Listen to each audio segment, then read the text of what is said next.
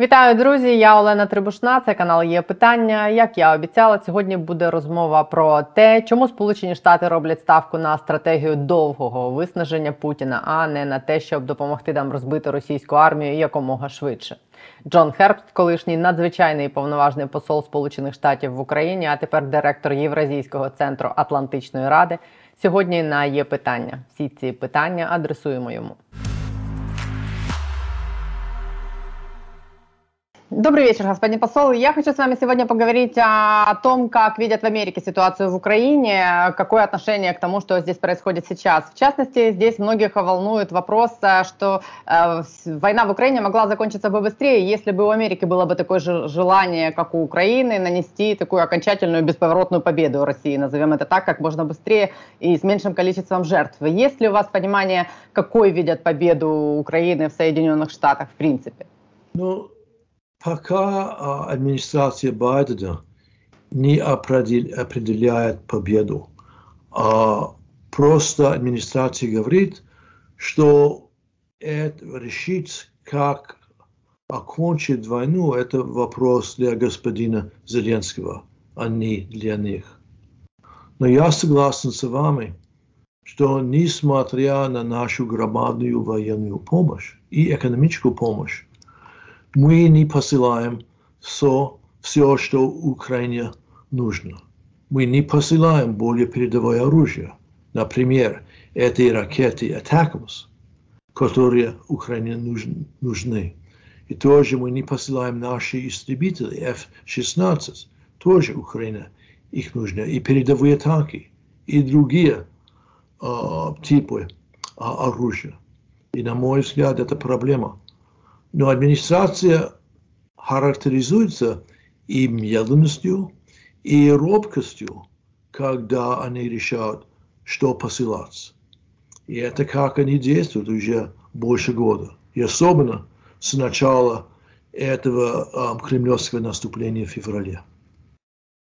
А как вы думаете, в чем причина? Есть предположение одно, что они боятся ядерной угрозы, да, этого ядерного шантажа, которым Россия постоянно всех терроризирует. А другая причина, которую называют, что а, Америка боится неконтролируемого распада России, потому что не знает, что с этим дальше делать. Или они в принципе не хотят втягиваться в такую долгую историю? Я эм, согласен, что они слишком много заботиться о ядерной эскалации и недостаточно понимает историю э, нашего, нашей безопасности и как мы не дали Советскому Союзу пугать нас э, с такими угрозами, с угрозами ядерного оружия. И, на мой взгляд, uh, эти угрозы с, с Кремля, на жаль, uh, влияли на их подход. Мне кажется, что они лучше начали справиться с этой проблемой.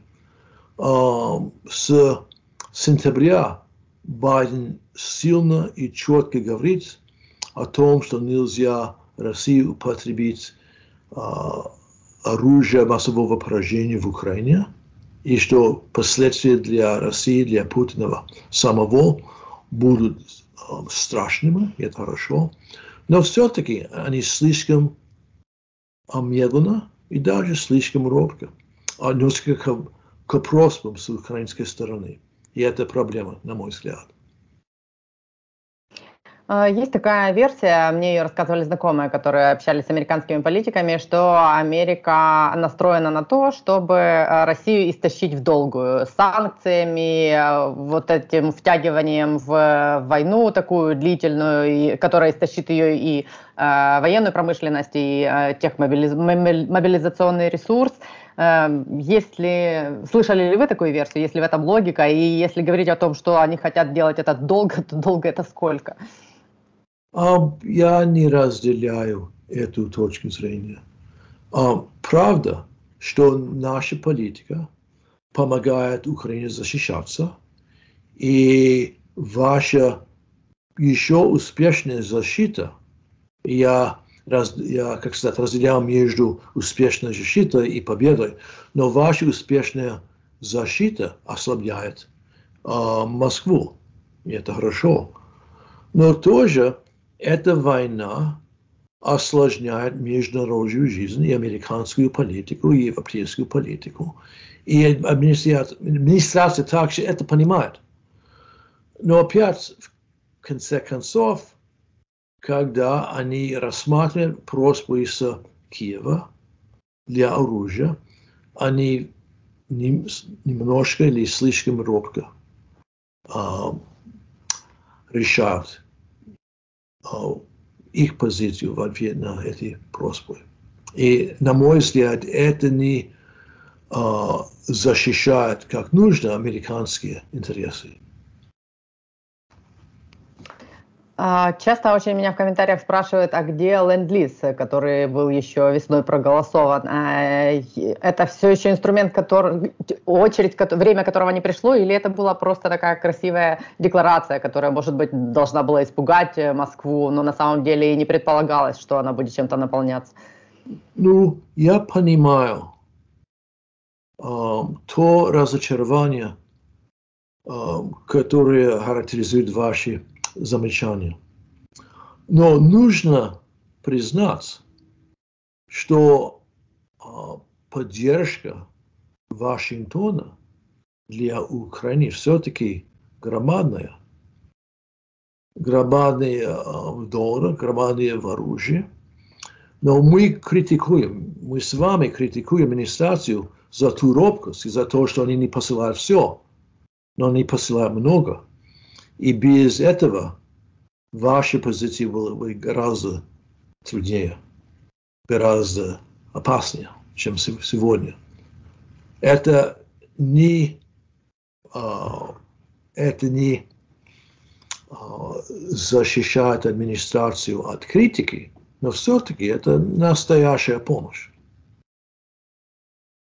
Я согласна с вами, что без этого мы бы не были там, где есть сейчас, и не говорили бы с вами, возможно, даже на девятом месяце этой трехдневной войны. А, смотрите, а как, почему, есть ли у вас понимание, почему, когда заходит речь о том, что Украина должна деоккупировать все территории. Э, и США это публично декларировали тоже не раз, и в том числе и в отношении Крыма. Но на каком-то таком непубличном уровне, э, мне кажется, есть ощущение такое, что западные политики, когда доходит до вопроса освобождения Крыма, у них несколько другое отношение к Крыму, как, какой, как будто бы у него какой-то другой статус. Они видят проблему в том, что Украина собирается его освободить военным путем. Есть ли у вас такое ощущение? есть ли объяснение, почему так? Ну, я согласен с вами, что многие в Западе, может быть, в администрации, а, но они признают, что Крым это принадлежит Украине. Но они все-таки немножко относятся к Крыму, чем, скажем, к Донбассу.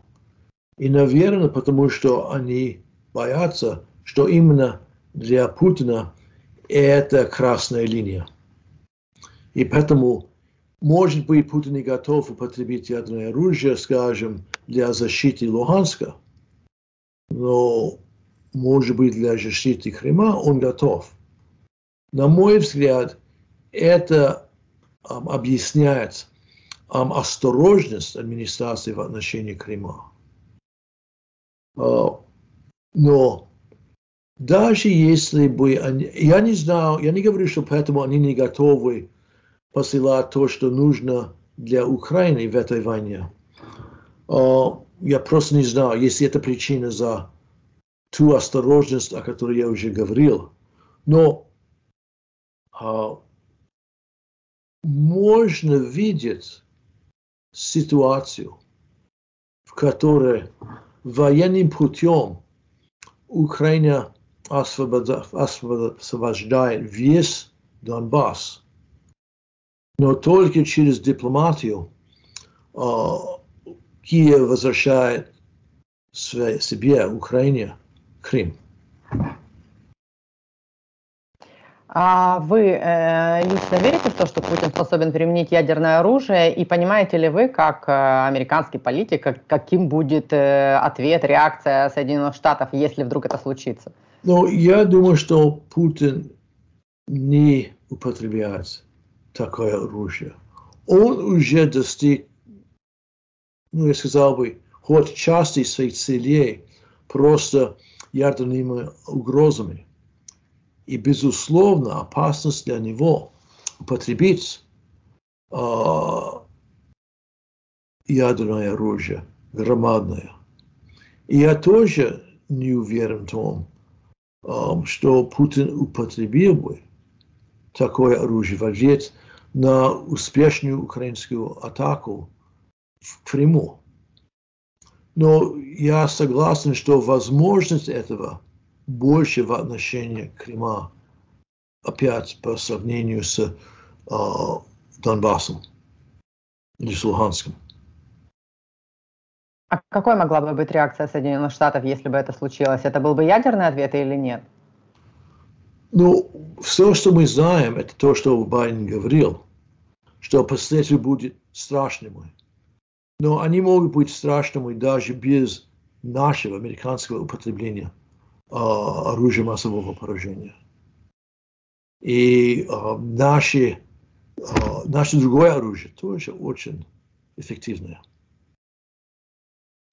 А вы в свое время работали в политическом отделе посольства США в СССР. Это было как раз в тот момент, когда начался распад СССР. А, то есть вы эти процессы все видели вот, лично своими глазами в момент, когда это все происходило. А, нет ли у вас такого ощущения, что сейчас, когда вы смотрите на Россию, есть какие-то признаки того, что с Россией начинают происходить какие-то такие же вещи, которые имели место тогда, когда начинался распад СССР? Um, я думаю, что сейчас путиновская система э, старается справляться с кризисом, может быть, даже с громадным кризисом. И мы видим сейчас, как э, шишки э, в окружении Путина, сейчас они начинают э, сражаться друг с другом. Мы все видели, э, как Пригожин и Кадиров критикуют Шойгу и Герасимова. Э, трудно сказать, э, имеет ли Путин ситуацию um, под контролем. Я не говорю, что он не имеет, но тоже трудно сказать, что он имеет. И в такой системе мы не можем видеть um, четко uh, внутренние политические проблемы. Uh, они все за занавесами. Но, опять, нажим на режим большой и растет. И, может быть, мы увидим сильные изменения в России, но только, я могу говорить, только может быть, может быть нет. Потому что, опять, у нас нет достаточной достоверной информации. А, вы помните, когда происходил распад СССР, многие тогда говорили на Западе, что они проспали этот момент, и они не готовились к распаду СССР, поэтому это был такой неконтролируемый процесс. Не кажется ли вам, что сейчас э, Запад может повторить ту же самую ошибку? Um, хоть сегодня в Вашингтоне и, я думаю, в других западных столицах эксперты начинают обратить внимание на эту возможность. И государство тоже начинает обратить внимание на эту возможность. Но даже если мы это делаем, это не значит, что мы будем готовы. Потому что если будет распад, как это происходит – кто будет впереди, кто будет сзади в России, и что это значит для нас. Uh, опять, мы можем сейчас начинать приготовиться к этому, но это не значит опять, что мы будем готовы. Периодически, а, даже сейчас, э, поднимается вопрос того, что нужно садиться за стол переговоров. Путин, во всяком случае, с одной стороны, об этом постоянно говорит и требует в разных формах и через разных людей. С другой стороны, американская пресса часто пишет о том, что там, Салливан ведет переговоры с функционерами кремлевскими. То есть эта тема постоянно поднимается. Есть ли а, на Вашингтоне понимание, что если сейчас будет какая-либо передышка и перемирие, то Кремль ее использует только для того, чтобы с новыми силами сделать это еще раз через несколько лет? Ну, многие эксперты это понимают, но не все. Но две недели тому назад, после того, как uh, Милли uh, говорил о том, что, может быть, нужны переговоры сейчас, Джейк Салливан давал um, два брифинга, и в обоих этих брифингах он говорил, что да, хорошо, что Украина готова вести переговоры, но ясно, что Россия сейчас не готова. И поэтому сейчас не время для переговоров. И поскольку я знаю, это официальная позиция администрации, и пока это не меняется. Но если бы Путин был готов на справедливый мир – то я думаю, что администрация поддерживала бы переговоры. А что бы считали справедливым миром? Ну, по словам администрации, это для Зеленского определиться.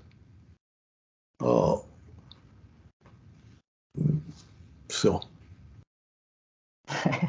Я поняла. Давайте об Украине. Э, вы здесь работали несколько лет. Вы наблюдаете давно за тем, как менялась Украина. Вы видели смену всех президентов и что было после этого. А как э, это выглядит э, в ваших глазах? Видите ли вы, что процесс положительных изменений ускоряется? Я сказал бы, что процесс э, к демократии, к настоящей демократии идет идет, и это ясно. А, Украина по сравнению с, с, скажем, лет 10 тому назад в лучшем а, состоянии по этому а, вопросу. Но этот процесс, на мой взгляд, всегда шел медленно, и всегда шел, я сказал бы так, два шага вперед, один шаг на бок, один шаг назад, потом вперед.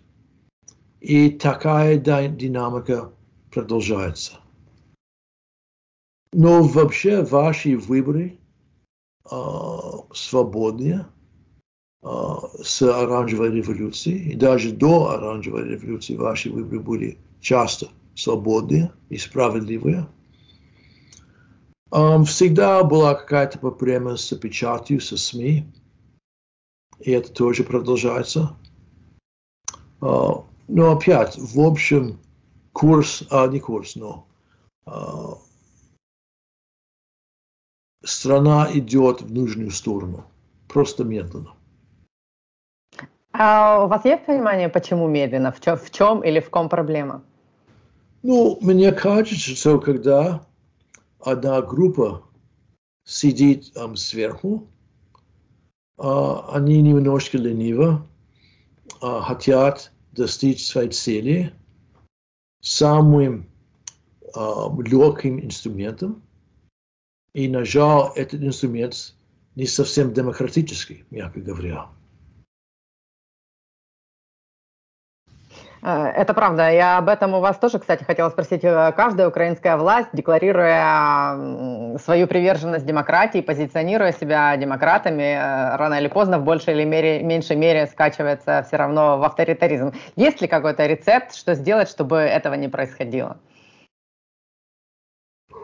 Это сложный вопрос. Пока мы не видим это в Украине, я уверен в том, что наступит день, когда то будет нормально. но пока это ненормально. А, и мне кажется, что а, энергия негосударственных организаций играет положительную роль здесь. И тоже влияние западных держав играет, играет положительную роль здесь. Но темп не будет быстрее, не будет лучше, пока те наверху не разбираются в нужде такого подхода. Насколько серьезной проблемой видится коррупция в Украине э, из США? Ну, коррупция в Украине остается большой проблемой. Но мне кажется, а, что коррупция не характеризует а, вопрос а, о поддержке с, с Америкой, с Запада для Украины в этой войне. Что наше оружие вы получаете и употребляете. То же самое с нашей um, экономической помощью. А как вы относитесь э, к истории с попытками подписать так называемые гарантии безопасности для Украины, Kiev Security Compact? Считаете ли вы, что этот документ в принципе может быть подписан э, теми странами, которых хотели бы видеть гарантами здесь, в Киеве? И э, может ли быть он реальной защитой для Украины, если будут в будущем попытки России на нашу территорию нападать? Ну, этот компакт, на мой взгляд, солидный, хороший документ. И там много идей, для безопасности Украины, обеспечивать безопасность Украины. Но не все, не все идеи будут приняты. На жаль, мне кажется, что пока Украина может стать членом НАТО, и это потому, что есть больше, чем один или два или три страны, которые э, против этого. И мы знаем, что они против этого, потому что они не хотят провоцировать Москву. Это нехорошо. Такая причина, но так и есть. Но мы все видим, как хорошо украинцы воюют. И больше, чем один генерал или бывший генерал мне замечал, что они предпочли бы иметь украинцы как партнеры на поле битвы, чем некоторые или больше, чем некоторые наших э, натовских союзников. И я уверен в победе Украины в этой войне. И думаю, что после той победы вопрос о членстве Украины в НАТО будет рассматриваться гораздо э, с большей симпатией, чем сегодня. Это мое ожидание. А а, и последний у меня к вам вопрос, который многих здесь в Украине волнует. Э, меняется ли отношение к войне в Украине в Америке на фоне перезагрузки частичной Конгресса? Меняется ли отношение людей и меняется ли отношение политиков? Мы, а, я думаю, что администрация и те, которые интересуются украинской победой в этой войне, это понимают. И я думаю, что наша поддержка для вас – остается. Мне кажется, что а, те, которые критикуют нашу помощь в американской политической системе, а, как сказать, испытывали поражение в наших выборах. И они слабее сегодня, чем они были месяц тому назад. А, поэтому наша поддержка продолжается на том же масштабе, хоть на еще um, года или два. И я думаю, что динамика, которую я уже описал, продолжается. Я имею в виду, что мы слишком медленно дают да на украинские военные просьбы, но мы всегда говорим да, или мы часто говорим да попозже. Поэтому я думаю, что вы получите наши истребители, даже Attackams, но я не могу предвидеть именно тот день. Надеюсь, что это будет э, скорее. Я тоже, я тоже надеюсь. И я работаю. Я благодарю вас. Спасибо вам. И я, да, я вас за это благодарна и за ваше время, и за то, что вы нам помогаете. Спасибо большое. Всего Спасибо. доброго.